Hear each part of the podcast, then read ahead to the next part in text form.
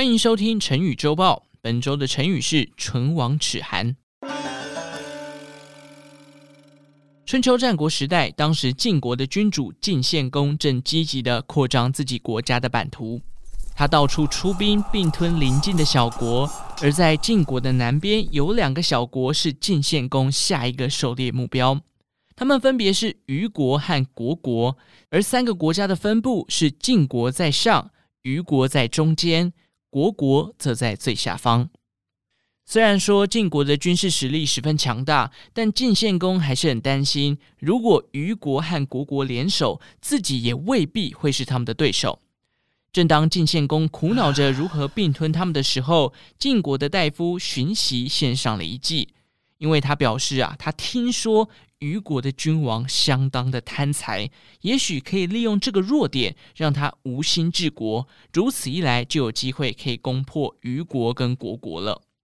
晋献公一听啊，立马派人将国内的金银珠宝以及宝马全部送给了虞国的君主。不出这个荀息所料，虞国的君王果然贪财，看到这些 bling bling 闪的金银财宝啊，瞬间眉开眼笑，吼吼吼，贪财啦！整天啊都在把玩着晋国送来的金银财宝，根本无心国政。那得知这个虞国君主沉迷在金银财宝里，这让虞国的大夫相当的担心。于是他提醒了虞国君主：“哎，君王，我们区区一个小国。”大国会这样无条件送我们东西，你要小心呢、啊，这当中一定有诈。虞国君主听到这边才惊醒，立马找来了晋国的使者，想要问个明白，为什么你们要这么做？这番操作的目的到底是什么？晋国的使者一开口就说啊，哎，君主啊，没事啦，没事，我们家君王啊，想要跟你们借个方便，让我们的军队路过你们的国家，往下去攻打你们下方那个国国啦。虞国君主心想：“ 哎，不过就是借过而已嘛，小 case 嘛，早说。”于是呢，他就决定要答应晋国使者的要求，毕竟这样他才能有源源不绝的金银珠宝嘛。不过这时候呢，虞国的大夫又跳出来，想要阻止虞国君王做这个决定。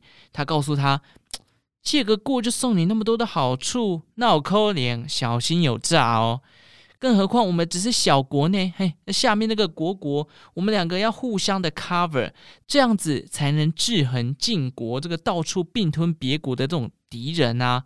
如果我们今天放任这个晋国去攻打国国，而国国因此灭亡了，那么接下来可能就会轮到我们了嘞。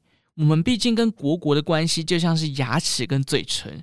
没有了嘴唇的牙齿，等到寒冷的冬天来的时候，身为牙齿的我们也会冻伤啊！虞国君主听到这里啊，想说什么牙齿，什么嘴唇的功效尾，他只觉得很烦躁啊，因为他现在眼里已经没有任何国政的思考，没有任何的治国之道了，他心里只想要拿到晋国送给他的金银珠宝。因此，他无视了虞国大夫的建议，开了城门，让晋国的军队顺利的前往国国作战。没过多久之后，国国真的就被晋国给并吞了。当晋国的军队准备返回晋国之时呢，顺路也攻破了虞国的城池。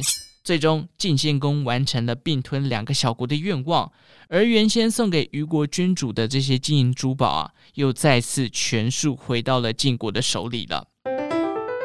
好，以上就是唇亡齿寒的故事啦。唇亡齿寒，换个讲法也可以叫做唇齿相依，都是类似的意思，代表彼此之间的关系密切，需要互相依赖。这边呢，来造个句子。Podcaster 跟听众之间有着唇亡齿寒的关系，没有了听众，那 Podcaster 也就没有继续制作下去的动力了。哦吼，所以为了要维持这个动力啊，欢迎各位听众多多邀请身边的好友一起来听《周报时光机》这个节目哦。好了，以上就是本周的成语周报，感谢大家今天的收听，我们下次再见喽，拜拜。